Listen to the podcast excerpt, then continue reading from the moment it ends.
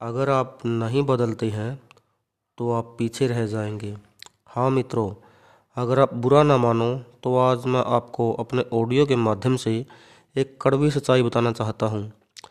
मित्रों, सच्चाई ये है कि गरीब आदमी बहुत बुद्धिमान होता है। हाँ आपने बिल्कुल सही सुना।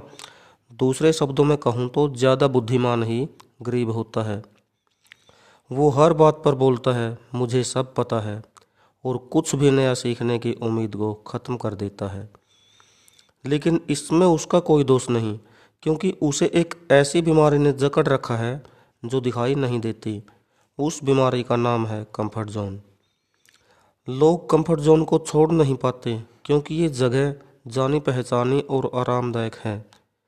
जिसे छोड़ने से हम डरते हैं, क्योंकि ऐसा करने पर यदि हम कामयाब नहीं हो पाते तो हम सोचते हैं कि हम दुनिया की नज़र में मूर्ख साबित हो जाएँगे और हम अपने डर की वजह से कुछ भी नहीं कर पाते।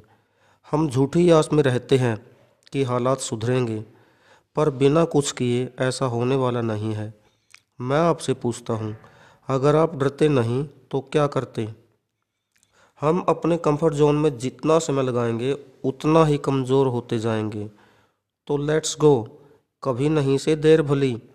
इससे पहले कि हम मानसिक और आर्थिक रूप से कमज़ोर हो जाएँ, हमें इसका समाधान निकालना होगा। हमें ये सोचने के बजाय कि क्या बुरा हो सकता है ये ज़रूर सोचना चाहिए कि अच्छा क्या हो सकता है। मित्रों आपको हमारा ये ऑडियो कैसा लगा?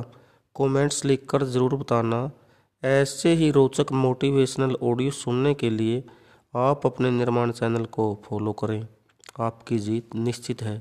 धन्यवाद।